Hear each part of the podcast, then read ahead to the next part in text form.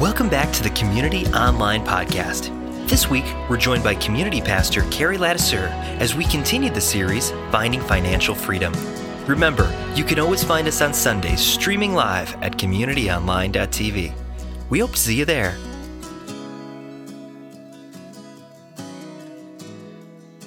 I want to begin today by looking at a few funny things that can stress many of us out. The first one might be a little surprising, but did you know people have a legit fear of crossing the street? Turns out for some folks, it's a real safety concern, but for others, it's about the sinking feeling that everyone is looking at them that produces anxiety. Anyone out there get nervous about crossing the street? Or how about having to make an actual phone call? Anyone get nervous about having to make a call to a real person? It used to be that making a phone call was the primary way of communicating, and everyone did it. But now people prefer to text so much that they're nervous if they actually have to make a call to someone. Their palms get sweaty, their voice cracks, and it becomes hard for them to swallow. It's called phone call anxiety. And last, but certainly not least, I know many people who have a real fear of holding a baby. They get super nervous thinking they might drop or break the child. It's a real thing. Anyone here who gets nervous having to hold a baby, especially someone's newborn? I'm sure each of us has our own funny yet anxiety-producing thing. And there are some things that stress many of us out that are no laughing matter. At the top of that list is our personal finances. In fact, I wonder how many of us started sweating just a little from merely me saying personal finances. Probably a lot of us. But hang with me here. Fear or nervousness is a common reaction for the majority of people when the conversation turns to personal finances. And if you think about it, that shouldn't really surprise us.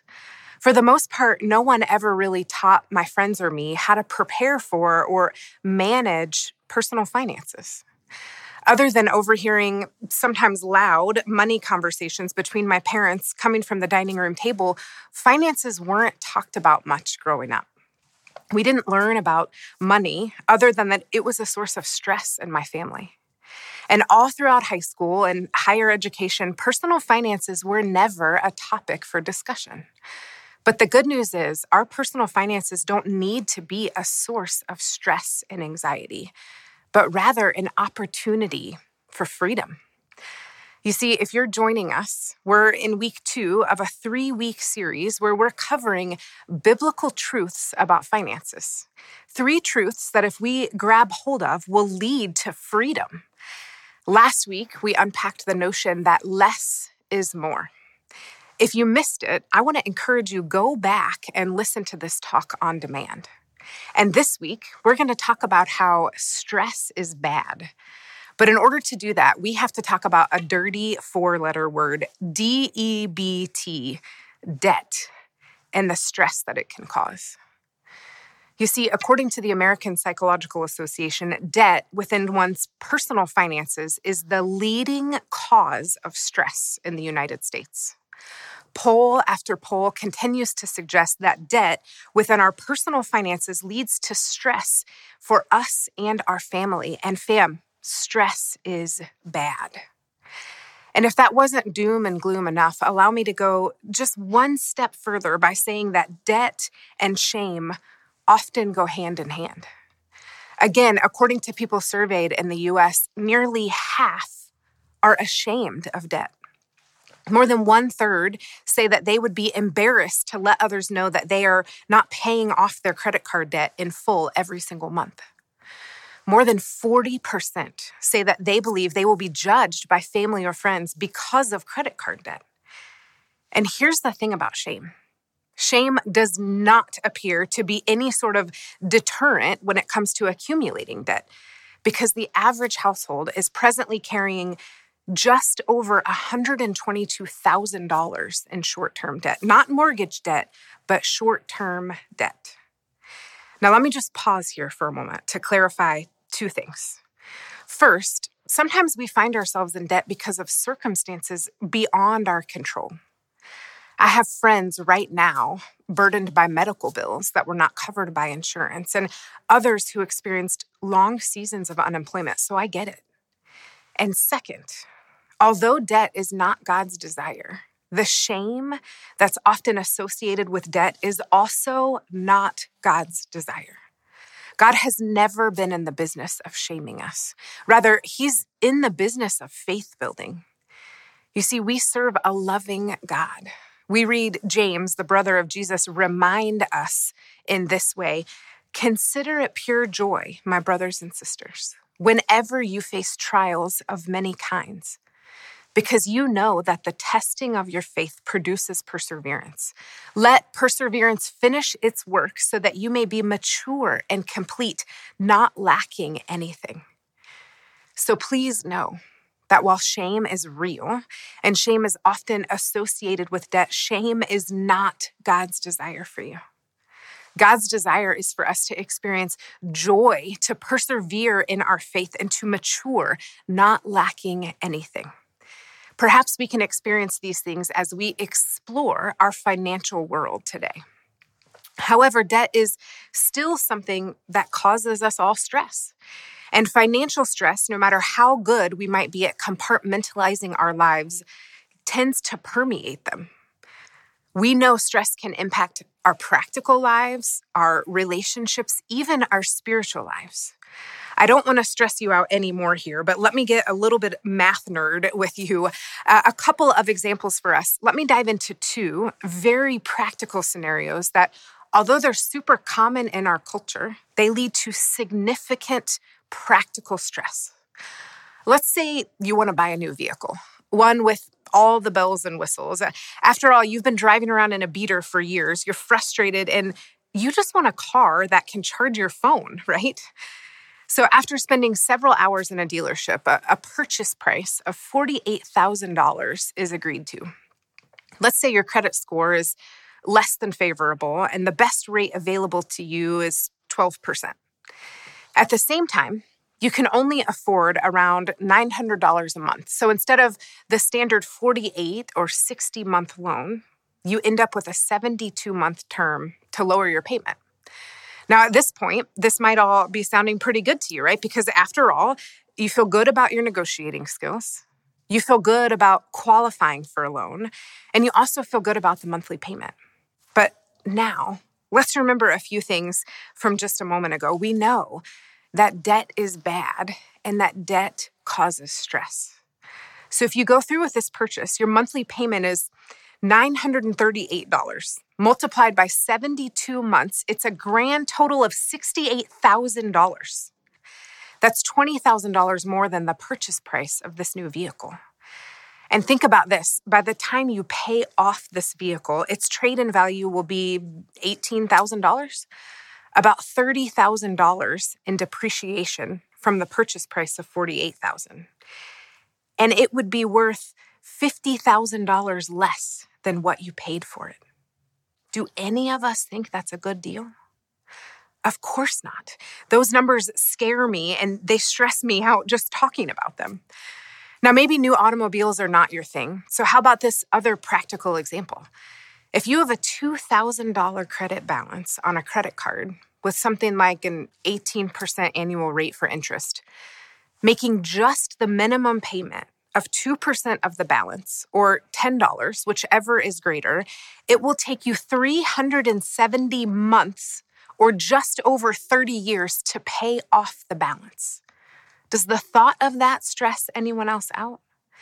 Friends, it takes less time to have a child and raise them to adulthood than it does to pay off a two thousand dollars debt with a minimum payment. I was sharing this information with a friend with no kids recently who said, "Carrie, I think this means I'm still paying for mashed potatoes I ate four years ago." So again, debt is bad, and debt impacts our practical lives, as we just explored. And it also impacts our relationships. For example, in my line of work, I get to hear from a lot of people, but there are some things that I don't ever hear people say. No one ever says, "Ever since I got into debt, my marriage has been so much better." No one ever says, "The high interest rate on my credit card helps me sleep better at night." No one ever says, "Every day I thank God that I have lots of payments to make." No, people don't ever say these things. However, there are things that I frequently hear people say. Things like, I wish I could be more generous to people who are in need. Things like, I wish I could afford for one of us to stay home with the kids. People say things like, I wish I could retire early and spend my time volunteering for a nonprofit. And why do we say these things? Because many of us find ourselves in debt, and debt is bad.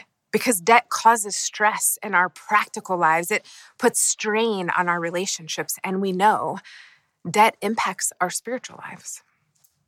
In order to speak to the stress that debt brings about in our spiritual lives, I'm going to focus our attention on a part of the Bible called Proverbs. Proverbs are God's word uh, given to us to keep us from the pitfalls of poor choices.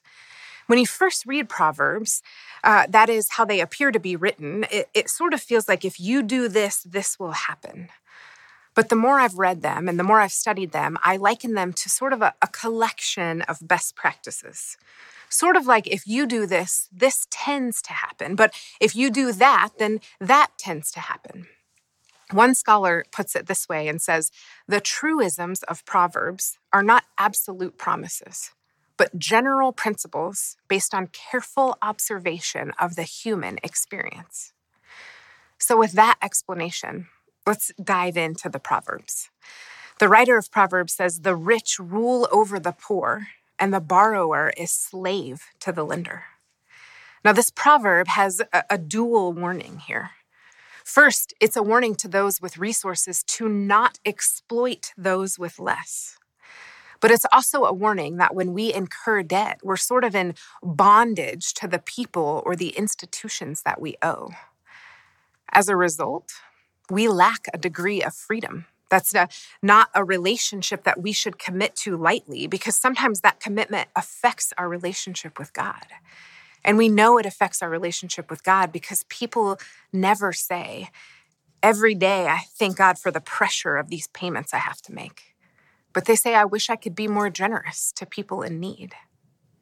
And when this happens, we experience spiritual stress due to our debt, and we know stress is bad.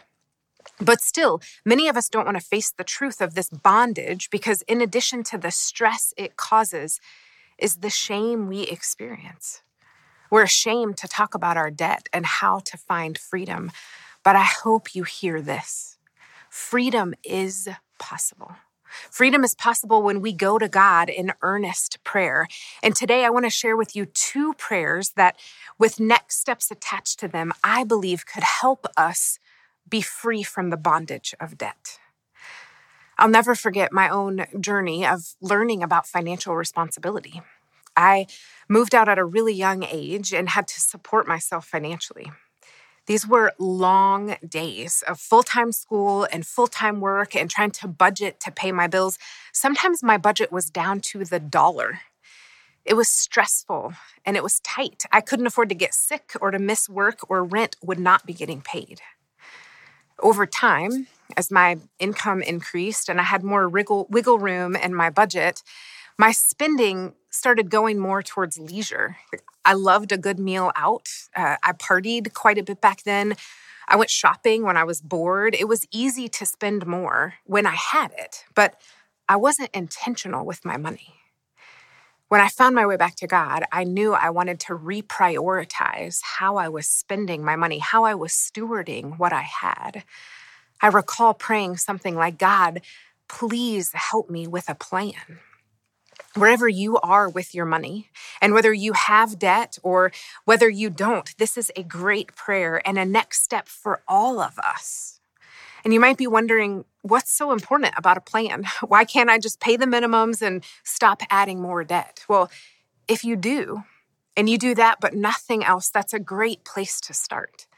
But it's also helpful to get a handle on where you're at and how you can eliminate debt faster, because like I mentioned earlier, if you only pay the minimum payments, they snowball on you and you wind up paying way more than what you originally decided was worth it. And again, look at the wisdom of God found in the book of Proverbs. We learn that the plans of the diligent lead to profit as surely as haste leads to poverty. Okay, a quick disclaimer here. God is not saying that if you find yourself living in poverty, it's always because you were hasty. And he's also not saying that diligence always leads to wealth. However, I do believe the text is saying that hastiness in the realm of our finances rarely pays off in the long run. For example, haste could look like shopping anytime you find yourself feeling sad. We often call this retail therapy, right? Or when you have a bad day and decide you need to eat out. It's basically hastiness is any time you make decisions with your heart without consulting your head or your budget. And this haste is very common. One study showed that half of all Americans have no financial plan in place, that only sixteen percent of us are highly disciplined financial planners, meaning that these are people who know their financial goals and have a plan in place to meet them and rarely deviate from it. Community, here's what we need to recognize, and please don't miss this part. You can wander into debt, but you can never wander out of debt. You can stumble into debt, but you can never stumble out of debt. You can mistake your way into debt, but you can never mistake your way out of debt. And if that resonates with you as true, and maybe you're wondering what kind of plan is needed when it comes to our personal finances, anyone wondering that? Okay, good. I plan, the plan I want to talk to you about is called making a budget, or some people prefer the term a spending plan. They establish a plan and then stick to it. My hunch is that there's a next step for each one of us regarding this plan. Some of us have never made a budget. And if you don't know where to start, maybe that's you, I want to recommend that you join us for our money and budgeting course. It's a three-week course that will walk you through how to develop a budget and how to live on a budget. This is the cornerstone to managing money well, to getting out of debt, to moving towards financial freedom. Others of us have a budget, but maybe we haven't revisited it in a while, or maybe we've strayed from our intentions that it was meant to meet. We should probably pull it back out. Make sure it still lines up with our current income and our expenses, and then recommit to getting on track with a budget. And if you're one of the few people who would be called a highly disciplined financial planner, I want to invite you to consider joining us in this. Maybe for you, that looks like serving your church family, uh, being a part of the community that runs the C A P budgeting course, maybe apprenticing to lead the budget course. Or perhaps for you, a next step in your plan is to revisit your budget with the goal of finding additional money you could use to bless other people in your life, or, or give to the mission here of helping people find their way back to God. Again, these steps are often the result of praying, God, please help me make a plan.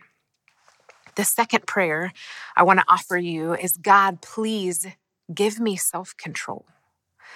Self-control is the ability to control our haste, or the ability to say no to things that we want now in order to experience freedom. In fact, the writer of Proverbs says it this way, like a city whose walls are broken down is a person who lacks self-control. If you think about it, a city whose walls are broken down is vulnerable and unprotected. But self-control, especially in the area of our finances, allows us to stick with the plan we've already made, to move towards the financial goals we have already set. For many of us, self-control is the difference between living within our means to build up some savings for emergencies, or living beyond our means, committing to debt, which keeps us in bondage. It's hard to wait, isn't it? It's hard to stick to these plans. And let me tell you, my family and I, we have had some really lean years. Years where I started to feel like the answer to our problems was just to have more money.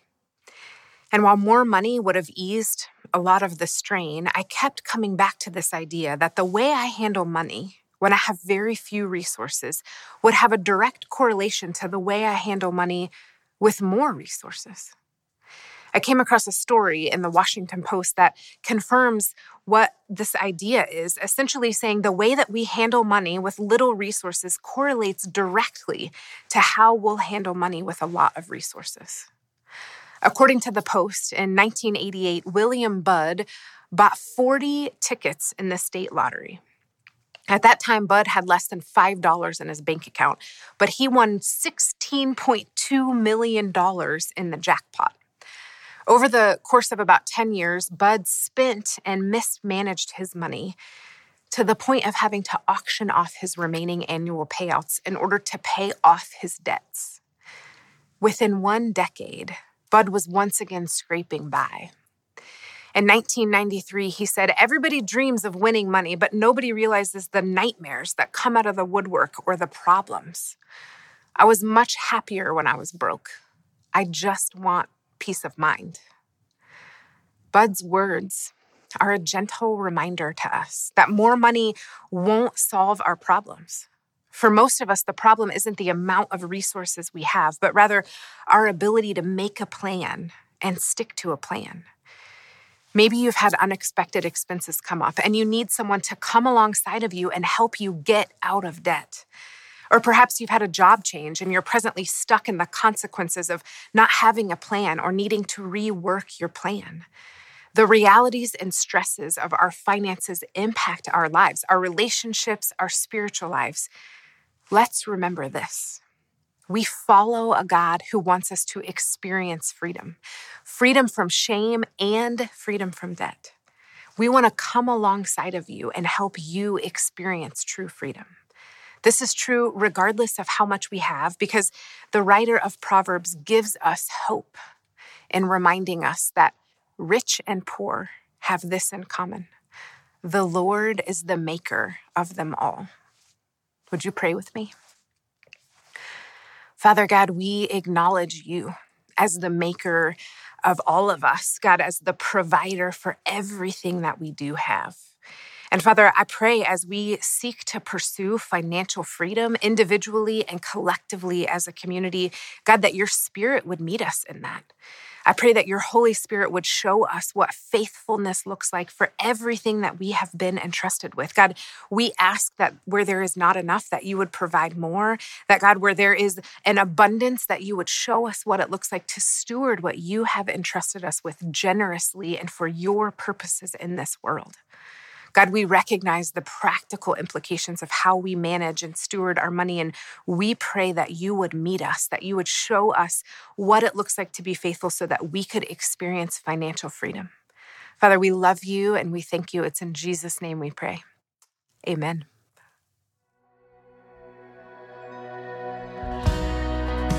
We hope you were encouraged and challenged by today's message. If you'd like to take a next step, head to community christian dot info. If you'd like prayer, please text the word prayer to three three one, two two six, one six eight six, and a member of our prayer team will reach out to you. To give financially to community, head to give now dot c c. Thanks for listening to the Community Online Podcast.